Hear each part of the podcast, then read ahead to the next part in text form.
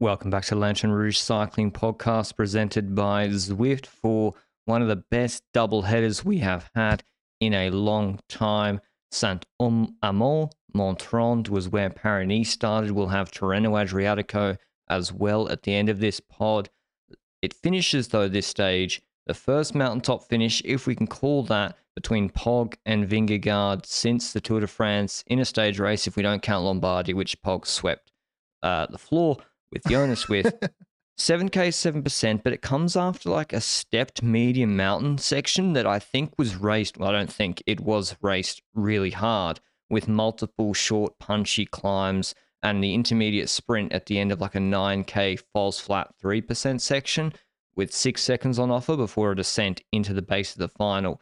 Uh pedersen no not pedersen caught in the gc lead. Vingegaard I think it was 13 seconds or so in the end ahead of Pogacar on GC Benji. We yep. thought Pog would win the stage. Were you surprised by the break composition? Because we sort of, I sort of said, oh, Yumbo could get guys in the break to make it go all the way. It was still a pretty strong break. It was a pretty strong break, but there were riders in there that, if, for example, uh, the Jumbo Visma rider was riding on a different team, he would have likely gotten in the breakaway, I think. We didn't see the actual creation of the breakaway. So it's difficult to say whether UAE neutralized any attacks by Jumbo at the start, whether some stuff was going on between those two teams that made the breakaway form later because I did feel like the breakaway formed late into today's stage. I swear it was like a solid 40 ish kilometers in, which means that it takes some time there. But there was also services in the peloton because the first like 40, 50 kilometers of the stage had potential echelons. There were some echelon rumors floating around. So there was a possibility there, but that didn't really occur. That break got away, and that break had, like you said, solid riders, two riders from Uno-X. Uh, it also included, um, did it include this breakaway? Jesus. Greg um, KOM boy. Well, yeah, Uno-X Erasure. He was from Uno-X, one of those two riders, but next to him, actually, solid climbers as well in Hugo Houle, going to the France stage. Pascal Eenkhoorn, who has been good at those Mallorca challenges, Calmejane, Warbasse, and uh, well, that's already a, a solid a list of six break. riders with Skaarseth. So those are riders where I would say you still have to pace quite a bit after to get them caught in the end. So maybe a bit more dangerous. Agreed. A bit more dangerous than UAE probably wanted in this stage, but maybe stuff happened before the broadcast happened where they had to let this break go to make sure a Jumbo rider didn't get in there. We don't know that. But anyway, this break got a gap. This break kept on going. But at 90k to go, something happened.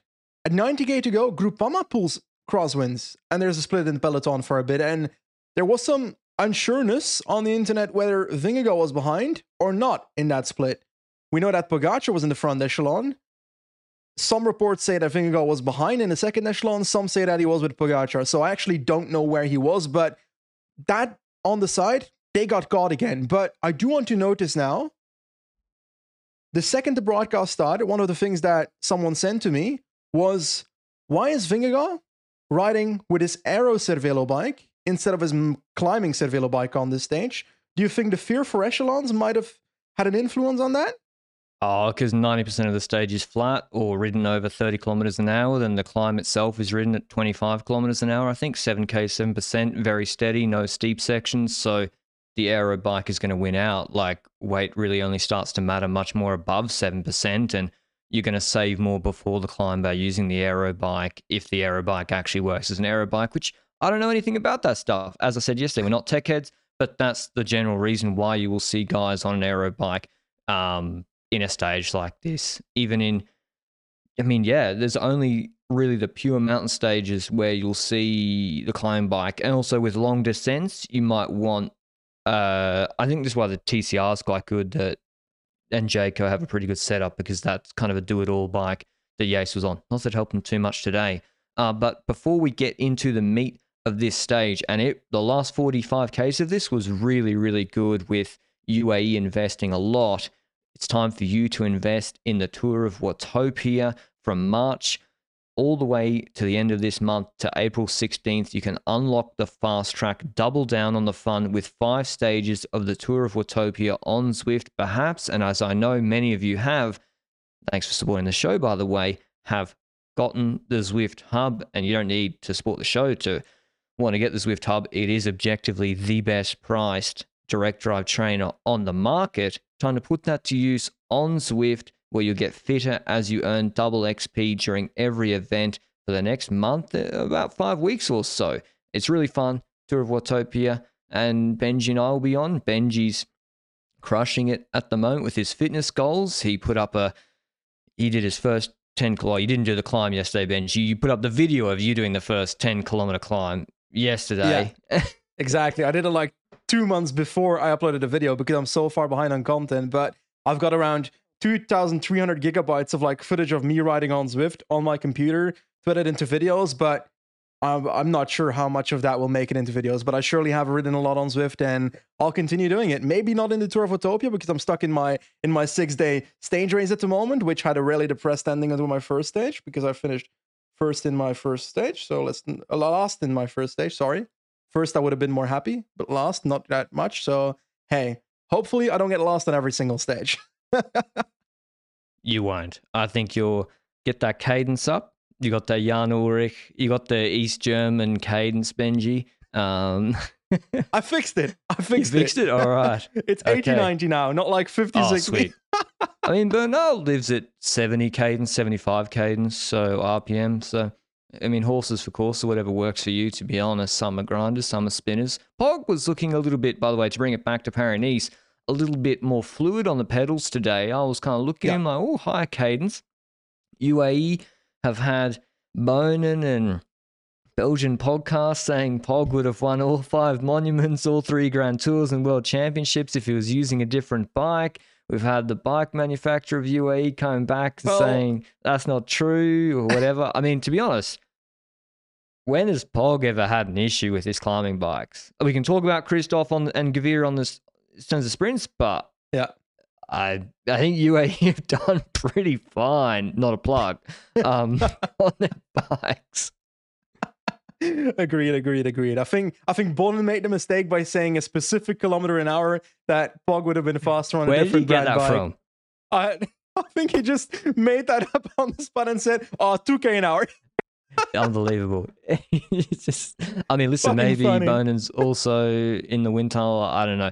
Okay, back to this stage. We have the strong breakaway ahead. They are working really well.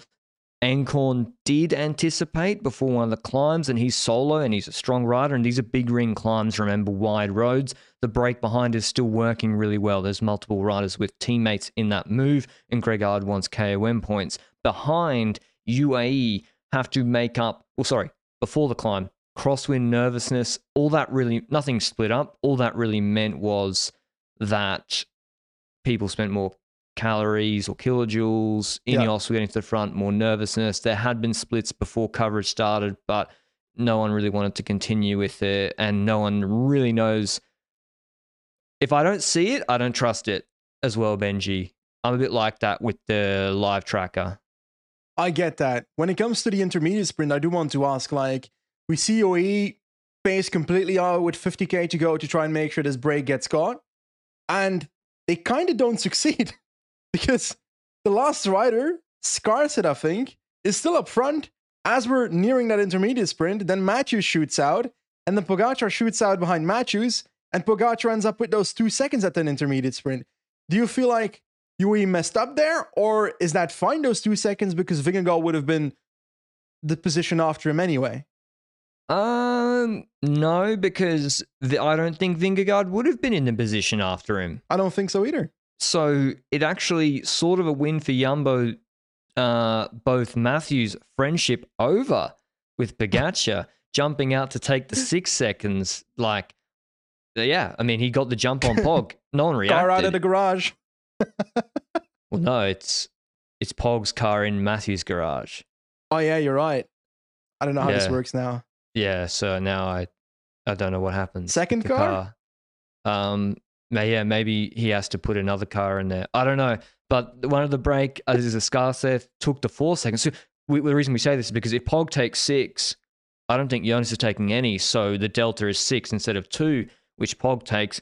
Uh, in the end, at this moment, I was thinking, wow, UAE have spent a shitload of resources bringing back that move. They've got two seconds for it, which is not nothing, but it's not what they wanted.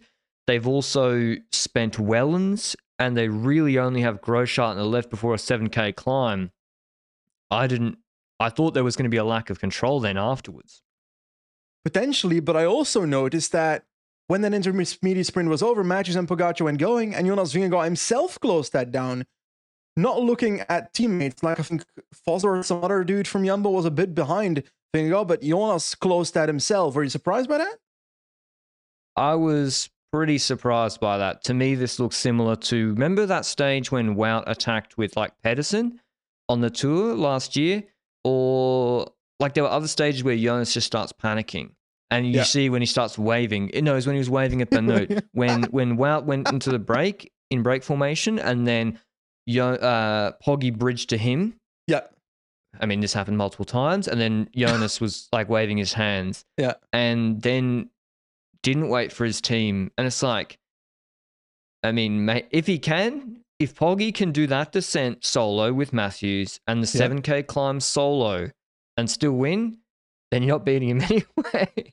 like, then he's, you know, too good. Maybe too good anyway. So I, that seemed like he was playing into Pogacar's hands because Pogacar wants, all things being equal, him on the flat in the wind, Jonas on the flat in the wind because Jonas is losing more on the flat than Pog, who looks he's much more aerodynamic visually. I'm not a tech head, but I see a man that's turned his levers in a little bit. I presume he's gone a little bit quicker on the flat. They've changed their wheels, tires, everything, and and he's got the aero helmet on, Pog too.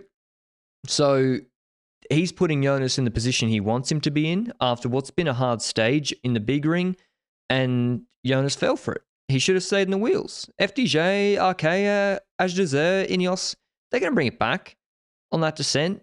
Yeah, Like, there's no need to panic. I was just say why? Why? Why are they APP. there? Aurélien Paret-Peintre, man. Ooh, no belief. I didn't know why Wild Coffin is pacing. I was pacing, like, by the way. Wild uh, Coffin is is pacing the break Same back. thing, I guess. No. They wanted to. That- I, I've got the plan. They saw Gregor in the break and thought he's going to take KOM points again. We got to make sure we can steal KOM points in the coming stages by catching Gregor in the breakaway and therefore reducing the KOM points that Gregor will take in this stage. Yeah, That's a I lunatic mean, answer, but it made no sense why they were pacing the break back to me with Cockard, but they did anyway. Um, anyway, Ineos take control with Fraile into the descent, making sure they enter the climb in good position. That's what they typically do. That doesn't mean they're going to pace the climb. They do that with Fraile. Martinez felt more comfortable there. Vingegaard was in okay position. Pogacar was a little bit further back. Vingegaard eventually finds his wheel into the climb, and we have Großschartner lighting it, lighting it up, and a hard pace too, Benji. I think at the base, and this is a UAE Yeah. textbook. Is you make if you don't have the full train to pace the whole climb, you may as well use the one guy you have to like blow it up at the base to call you know drop people, drop all the rest of the domestiques. So at least it's Pog mano y mano against all the other leaders. And Großschartner was really impressive. I thought his pull was strong. but I do believe this is pure Champoussin erasure. That attack was Latour 2.0. I've never Dude. seen an attack so useless than what Champoussin did today. He went to the front at the think. bottom of the climb. He shot away without screaming. Ah! Didn't happen today. And he got caught. And he dropped. It was pretty bad. Um, It was terrible. Yeah.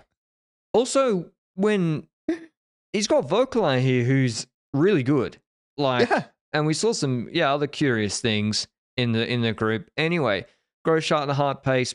Of course, the TV directors miss it, like they missed the Grenoble attack, I think. And Jonas has attacked Pogacar early on the climb. Must have been feeling himself. Poggy in the wheels. Poggy doesn't relay Benji. Yeah. Surprised? Doesn't Not counter either. surprised. Not surprised because Pogacar's goal on this stage is taking bonus seconds on Vingegaard at minimum. So the best way to do that is to stay with Vingegaard and then out sprinting him in the end. There's no real rider in the front anyway. At that point, there's only riders dropping. Magnus Cort is yellow jersey is back in Narnia, like you would say. Paul is in the Shadow Realm. Schachmann is dropped. Jungels is pacing for Schachmann, so waiting on Schachmann, even though they're close to each other in GC. So was kind of expecting Jungels to have his own freedom on the stage, considering that. but that didn't happen. They were all being dropped. Haig was dropped, so he was also back there. And I don't know. Pogacar had no reason to really pace with Vingegaard, in my opinion. So I have no issue there. But that leads to the following scenario. If Pogacar doesn't pace with Vingegaard, Vingegaard says to himself, well, if I keep pacing, he's just going to counter me in the end. So he also stops pacing. And they get caught again in the group. And then we see the the opposite of Champoussin. Champoussin, the worst attack I've ever seen in cycling. Gaudu, one of the better attacks I've ever seen in So 2023. smart. One of the best attacks because he waits until the others are caught, and then at that exact moment, Gaudu shoots, and Pogacar won't close it. Vingegaard won't close it. They just been into a move, and there's no real point to it. Sometimes a Pogacar would still jump on that move, but today he didn't. So Gaudu got the freedom, and it went up to 8 seconds, 14 seconds, 20 seconds at a certain point before we see other moves like Chris Harper and so forth. But I didn't expecting Chris Harp. I didn't really trust Chris Harper to close that, so I expected that to come back. But then uh, the big gun started moving again. Eh?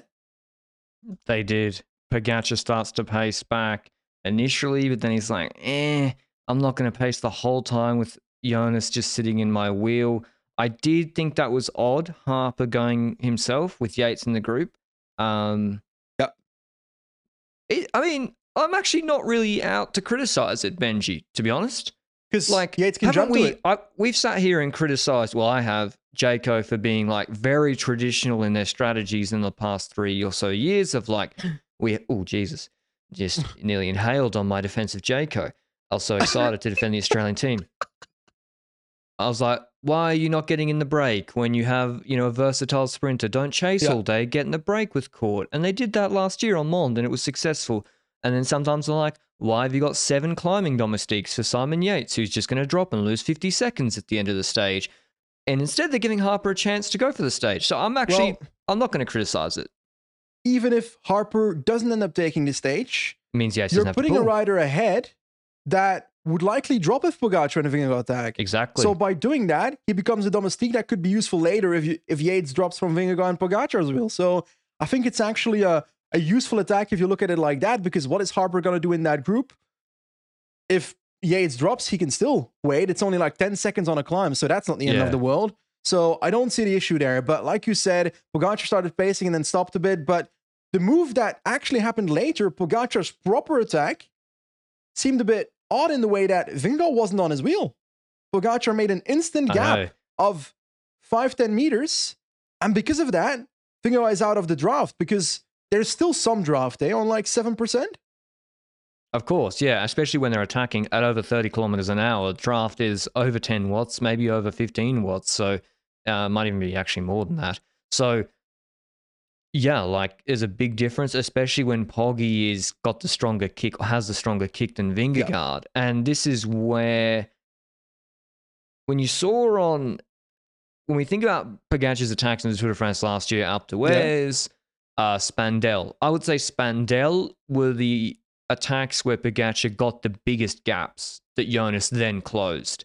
Uh, Alpi barely had a gap at any point. Um, on Spandel's, he had good gaps. Vingegaard never really got back in the saddle when he was closing them. He fully pushed the whole time, and there was no like Remco, ah, I'm back. I'm just going to Yeah. ride my power meter back. No, no, no. He snap closes Pogacar. And today, 10 seconds, 15 seconds go past, 20 seconds, 30 seconds. The gap's getting a bit smaller, but then it stabilizes. And all of a sudden, Vingegaard just completely cracks Benji as Pogacar. Like, that's what it was. This was a full Yeah. crack. Um, I don't think this goes really any differently if he's on the wheel of Pog when he first attacks. Maybe he doesn't lose as much time. He still But- gets proper dropped. if Pogacar attacks with Vingegaard on the wheel, if he stays on the wheel there, is there not a, a potential chance that Pogacar sees, okay, he's on the wheel, let's stop the attack and let's try again a bit later? He might drop later, but it might not be that early on the climb, potentially. Exactly. So yeah, maybe he drops in with 1k to go, 1500 meters, and he won't lose as much time. I still think. Well, yeah, Yeah. he's losing time today, regardless. Poggy just way too strong. Bridges to Gaudu. Gaudu, brilliant. then he like fakes a relay with Pog. He's like, I'll pull with you. Five second pull. Smart, of course. Gaudu should sit in Pog's wheel. Anything else is stupid. Pog paces him the whole time. Pog dusts him in the sprint. I don't really think there's anything David Gaudu could have done here differently. I think he actually did the best climb possible. Incredibly smart the way David Yeah. Gaudu played this. Gino Mäder, though, we go back down the mountain. Gino Mäder's behind Vingegaard, pacing Vingegaard, drops Vingegaard. We see the French. I don't want to hear APP erasure, Benji, even though myself I was mocking AG2R during the stage. Vauquelin and Paret-Peintre go past Vingegaard and drop him as well. So Vingegaard candidates fully for the tour. Which one? Vauquelin. Yeah, Vauquelin's legit, like, good, good rider.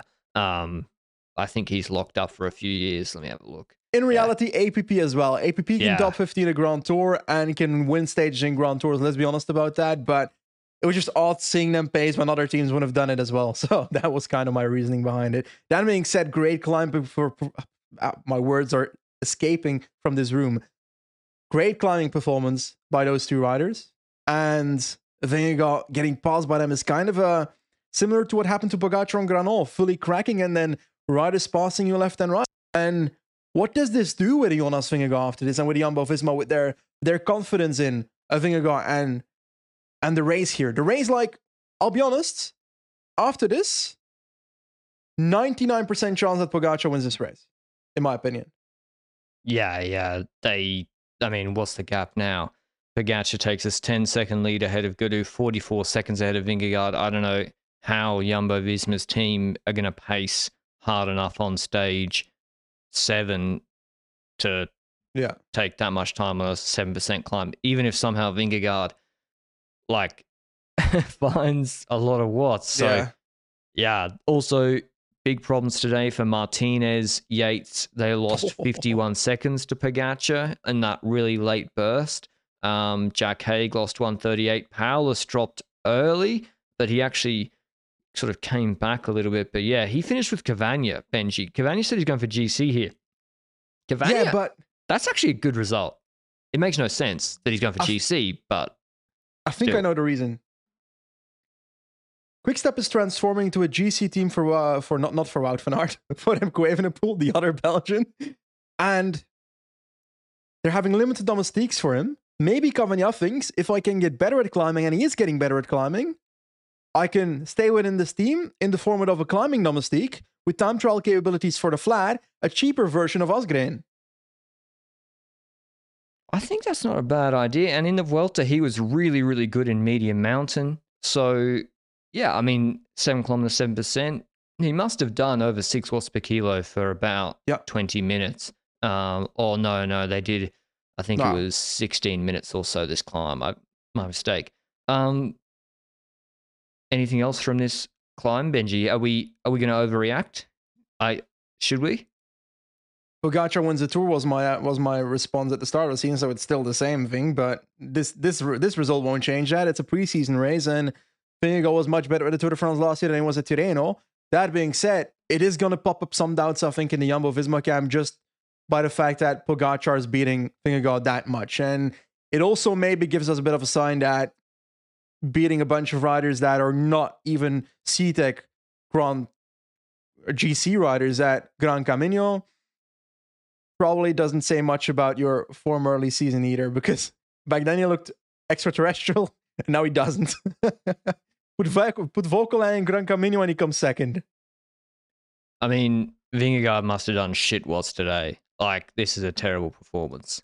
So, Yeah. nowhere near. I'm surprised. Like, this is kind of what he did last year. Um, I think if he hadn't won the tour last year and he was in the same shape this time in March as this as last year in March, he would not have attacked Pogacar like that. I think he attacked because he's more confident and he's won the confident? tour. Well, yeah. I mean, in the end, yeah, he was too confident. He attacked Pog at the start really hard and then wasn't on his wheel and then got cooked. But Yeah. Does this. I mean, I think they did about 6.5 early estimation, 6.5 for 16 minutes. And yeah, Jonas did way less than that. So not his top performance. Um, but Poggy just superior on this sort of climb. He didn't wait for a sprint. Really, really impressive. Um, does this what the this does say to me, Benji, is though I think I was right in thinking the way Pogacar rode the Monde climb was not correct. Just steady pacing Yeah. the whole time on steep. I think his big weapon is bursts. Like he can really, if he forces Vingegaard to really sprint, Yeah. I think he can create an, a situation like today. I think so as well. But I also believe that Vingegaard's level at the Tour de France was significantly bigger, so he might not have made a difference regardless of doing that. I believe. Yeah, But I do think want to you're right. mention outside of that point, Jorgenson once again with a proper climbing performance. His GC qualities are really there. Let's be honest about that. I don't actually remember his time tri- trial capabilities from last year, 28th on Rocamadour, so not terrible. Probably can be better if he's in a better team. 11th in the Dauphiné time trial, so he's relatively okay in time trial. Is this the GC rider that Trek Segafredo should get next year? Mm, I don't know. Should Trek even go in for GC? We've been complaining for three years that they don't have a GC talent, so we can't we can't t- turn the hairpin now. Chicane? Uh, nice. Nibali out of retirement? the Barry uh, reputation Yeah, is a. Barry. It's not, it's not looking good, bruv. It's no, not the cat is good. dead. Yeah, I think Skjelmose is. I would keep developing him. I think Skjelmose is good, Yeah, and his sprint is like, isn't he? Isn't he kind of like mini Jonas?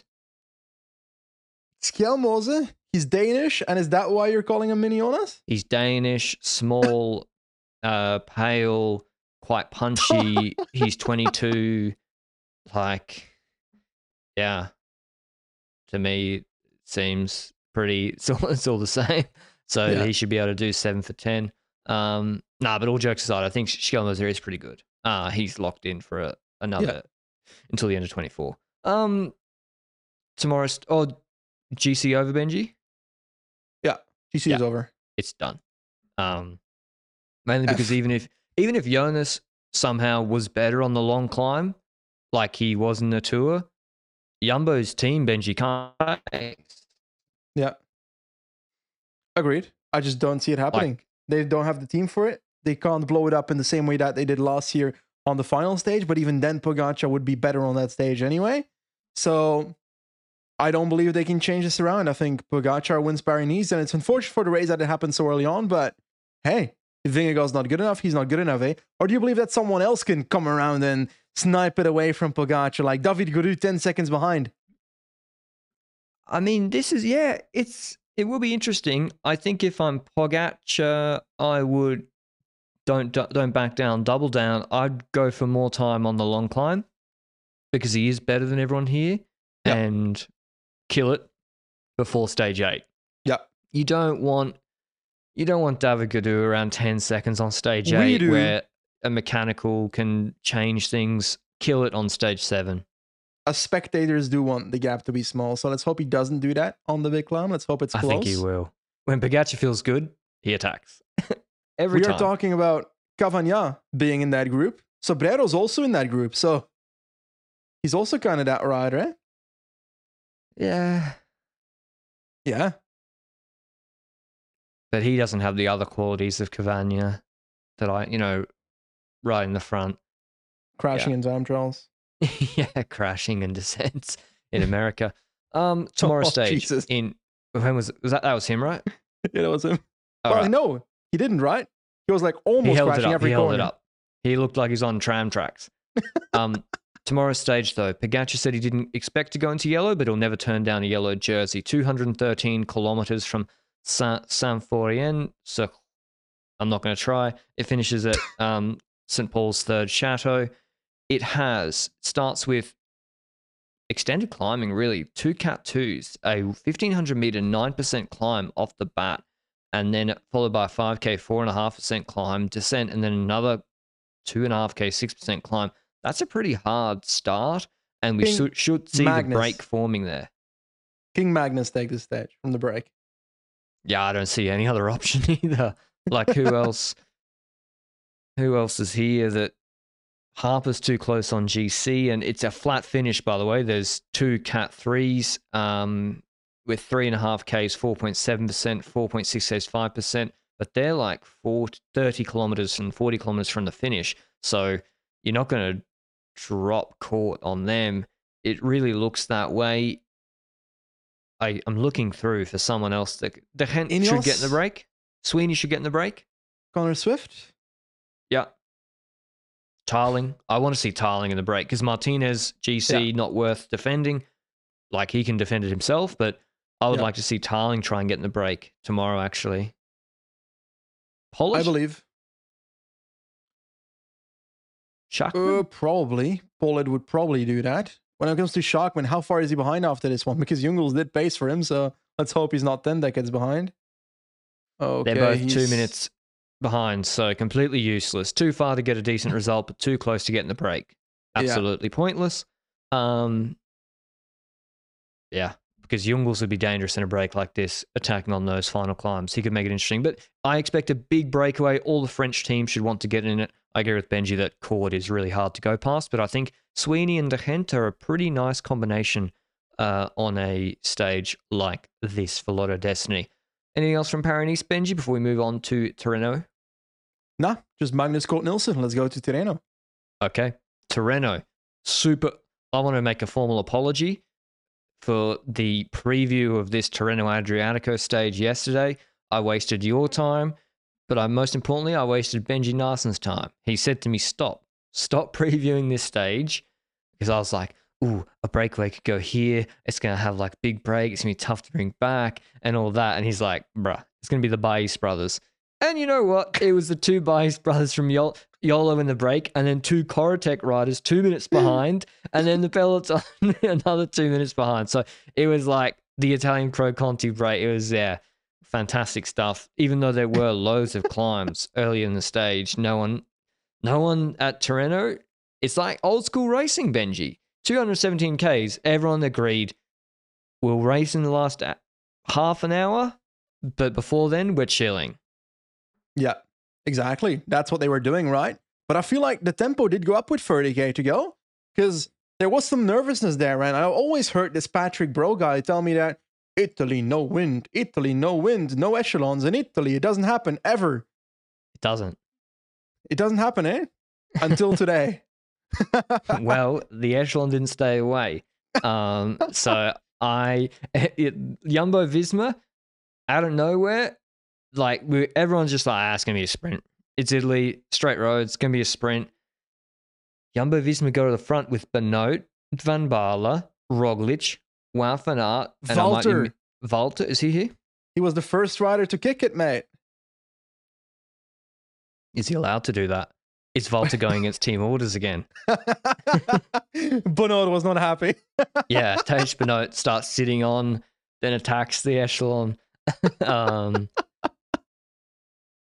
Jumbo actually got a split. The problem for them was Ineos couldn't make up their mind quickly whether they wanted to cooperate. They had Ganna, Sheffield, Thymen Arensman in the group, Pidcock off the back. Should Ineos have gone all in for this echelon, Benji? Um, they've I got they Ganna, Geoghegan Hart, Sheffield Arensman. Well, I would say yes. The stage on offer too. But regardless of the stage, they're gaining time in GC with Geoghegan Hart and Arensman. On Enrique Mas.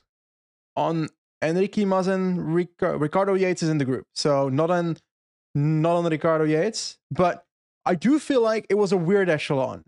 Because this group was ahead for a tiny bit. Was roughly a kilometer. The pace stops a bit when Jumbo kind of looks behind and there's like a few riders that don't take over. And then the gap is down to eight seconds instead of the 15 that was before. And then we see moves from behind in the second group, which they're they're not really pacing. An Arkea rider is pacing, but drops the entire group in doing so, so it's bridging solo. Then we see basically six riders bridging solo. Mas already bridged at this point. So we had it was like everybody was was attacking from the second echelon to the first yeah, one instead of pacing the second echelon. That's why no, I'm defending myself.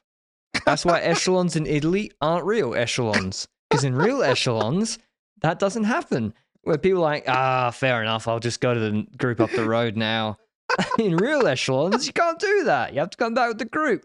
Like Van der Poel bridge, everyone bridged. And Ineos eventually started working, McNulty started working, but it was too late. Even, I mean, I'm going to be hypercritical, Benji. Aert did, he, the echelon formed, and he started doing what he did in Tour de France Stage 7 in 2020. He went to the back of the group and stopped pulling. Yeah. And it's like, and then the momentum dies. And I know he had been working, but he's sort of, maybe he's looking to see who in, who's in the group. And we have Binny, we have Philipsen. So at that point, you're like, fuck, we're, we're going to gain two seconds on GC for Roglic. Maybe we're going to put all this effort in, and Philipsen's going to win the stage anyway. Not a great, you know, effort to reward ratio. And anyway, it comes back. But it was cool to see because, listen, I got out of my seat. I was like, oh, wait, what's going on? I thought it was going to be so boring. It does, and this is why it, it does make a difference when it does come back, Benji. I Yep. think that it helps Philipsen so much more than Groenewegen and and uh, Jakobsen who've been behind. What do you mean? Well, Jakobsen's tired, Yeah, stressing but behind. Philipsen also worked in the front echelon, so I would True. also say he kind of spent some energy. But I don't know. Yeah. You don't know who's who spent the most energy in these situations. But Quickstep did close the final the final gap with Jakobsen, not directly in the wheel of the Quickstep train, I think. But that being said, they stormed into the front instantly. And we go into the final few kilometers with again some chaos of everybody trying to get to the front with like every single sprint stage is here. What is up with people not getting to the front in time and also having to do it in the last two kilometers, everybody at once? And that causes trouble because then people can't get to the front and can't stay to the front. And Bahrain is a team that is positioned well. Alpecin is positioned well. Quickstep was positioned well, but then wasn't because Jakobsen got pushed to the back a bit and didn't have a lead out. He had no rider in front of him helping him out today, if I recall correctly.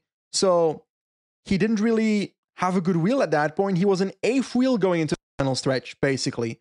And this the the lineup was like this: Bahrain rider, we've got an Alpecin rider, which is Van der Poel, the second rider, Philipsen in the wheel, Bauhaus in that wheel, a Cofidis rider who can't hold the wheel, so goes out of the way. Moschetti has to close that.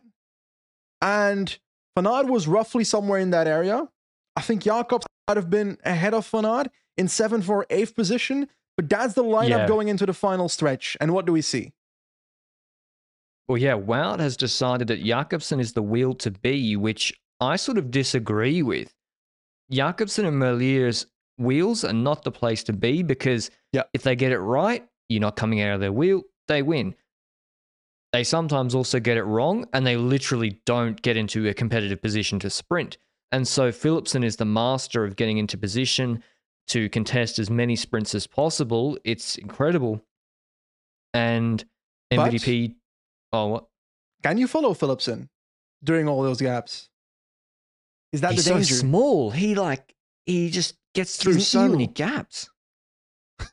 yeah, it's impressive, and maybe not. And he's just the master of these sort of finishes. And MVDP Benji, he's done some meh leadouts before.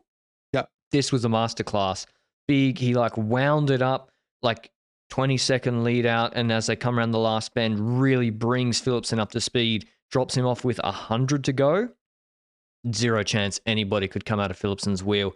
Philipsen says afterwards, um, "You make, you didn't have to make it so easy for me. That was in Dutch, Benji Machalik. That's Dutch for easy. Thanks for coming to my Duolingo lesson. um, yeah, like a weird finish, a messy finish.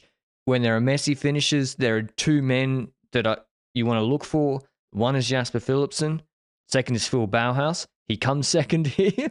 Binny third. He goes threat of death under the barriers under Moschetti for third. Uh, Consonni fifth. I don't know if it's him or young talented French rider Axel Zingle who lost the wheel. Uh, Van Aert sixth, who said he wasn't going to contest the sprint but then contested. Uh, turns Edward seventh. Groenewegen eighth. Jakobsen ninth. Didn't really contest. Mayus tenth. Um, Alpecin are on the board. Benji. Uh, are rumors of their demise exaggerated? I believe they were. I have believed that they were exaggerated for the entire year, but mainly because we we still had to see the big guns going into February. Like Philipsen had ridden two races, I had bad luck in two of them. Had a crash in one of them, had a puncture on the Muur in the other one. So I was expecting Philipsen to come back from that.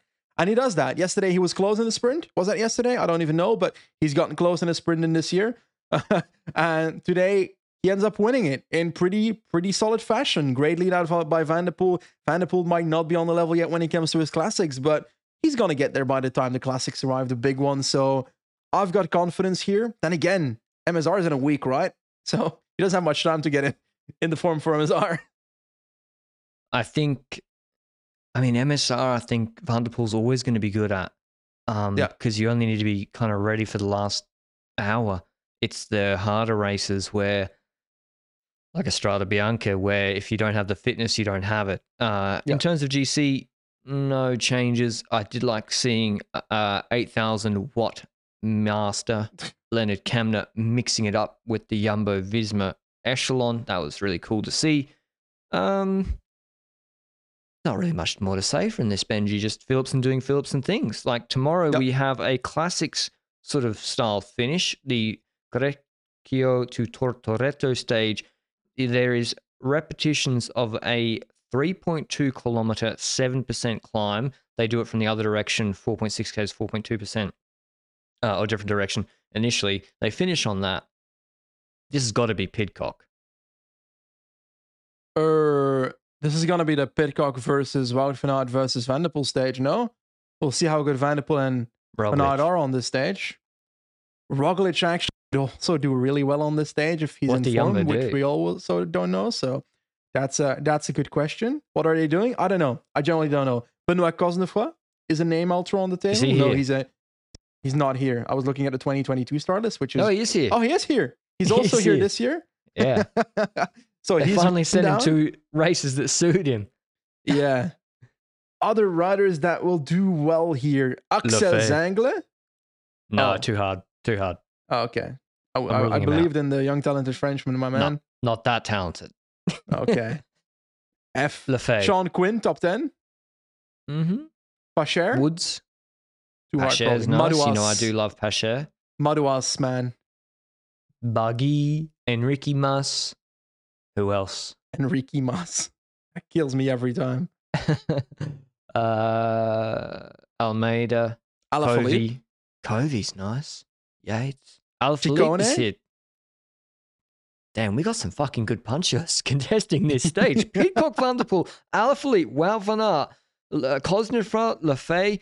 This is really nice. Now, I know half these riders... Aramburu. Damn. This is like the Punchers World Championships.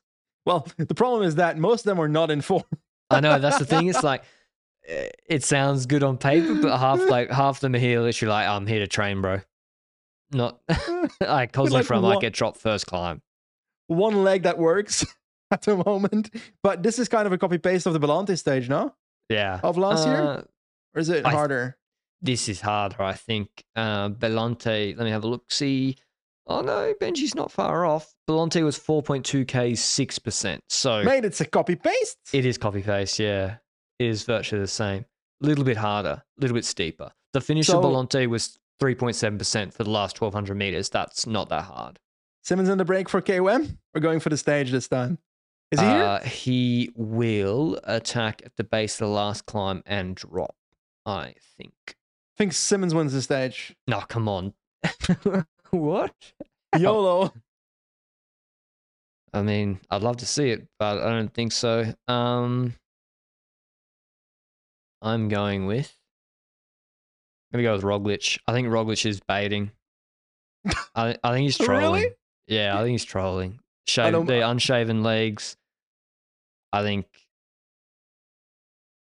If I was Jumbo, yeah, If I was Jumbo, I'd pretend he's going to the Giro and then last minute drop out of the Giro. No, then then be terrible at the Giro. Then sign him up for the Tour de France. I mean that's it's still time. Like, possible. Um, he hasn't done that many race days, but yeah, I'll be interested to see how they go. They got the team Benoit. Maybe they maybe they play it like a classic stage and Benoit goes early. um, and force Alpecin and Quickstep to chase. Hopefully it's good. I think no, no. I'm rescinding my pick. Rescinded, officially rescinded. Pidcock absolutely tortures everybody. I think he's going to Okay. cook everyone. Quinn uh, Simmons. Simmons and me going with uh, Pidcock. He's recovered from his hangover, even though he doesn't drink. So that's him and Remco don't drink, but he had a hangover. I'm just gonna. That works for the TT in my little narrative. Anyway, Tirreno, an interesting finish to what could have been a really dire stage. Actually, two good days of racing. Tomorrow, we should have a break in Paris, and I think this is the one to watch. A lot of good punchers going head to head. Any last thoughts, Benji? What have, what have I been? Go- oh, movie reviews. Um, I said this on Twitter. So, is there anything worse? You know, when you build up a movie you're going to see, and you love the director, and you think it's going to be so good because you you like love the director so much, and it's also the movie's been well hyped. So, like, I loved In Bruges. I love Three Billboards. I love The Guard. Some of my favorite movies. So like Martin Mc- McDonagh's like new movie Banshees of Inisherin. I saved it for the long haul flight from Singapore to Barcelona. I'm locked in, ready to watch it, and I built it up in my head. And it's like award winning, and it's got Farrell, it's got Gleeson in it, and it wasn't a bad movie, but I just didn't enjoy it as much as my expectation thought I would because of all those factors. And that was so much more disappointing than if I just randomly watched a bad movie. And it just, it really threw me. And I didn't know how to feel about it. And I just didn't think it was that funny. And I didn't get the point of it. Do you ever have that? Cool story, bro. You've never had have that, that. with a movie, I've got Or it with TV shows probably. like a second in- season or something. Yeah, definitely with second seasons and like TV shows that I'm looking forward to and so forth. But I, I've gotten to the point where back in the day, like student days, I watched so many TV shows that I only watch like the ones where I'm certain it's gonna be good ones. And if they then disappoint, then I'm devastated. I'm a broken man for life. Ugh. And Yeah. yeah, that does occur, but I get over it because cycling is my escape from the world. And then I look at cycling and I'm like, oh, everything's good again. Fuck me, mate. I look at cycling and I'm like, holy shit, I my brain just thinking too much. I look I want to watch things to chill out. Cycling's not where I go to relax. And then I watch Banshees and I'm like, Jesus, Irish families not talking to each other is a little bit close to home for me. no one's speaking to each other in Irish family. So maybe that's why I didn't like it. It's like we're not happy unless we all have grudges against each other. Um, Jesus. Anyway, that's my movie review. I thought uh, Ray Fiennes in the menu was actually very good, and in the Forgiven, I thought that was a very poor movie. Um, but maybe because maybe because I'm the villain in all these in all the movies at the moment. You know, the villain is me. In Rocky, it's the Russian, you know, boxer. The maybe because the villain's me now. I'm like, oh, I don't like this movie. It's like because you're the fucking villain, you idiot. Anyway, that's my movie reviews. Hope you enjoyed it. We'll see you with Paris Tirreno tomorrow. Ciao.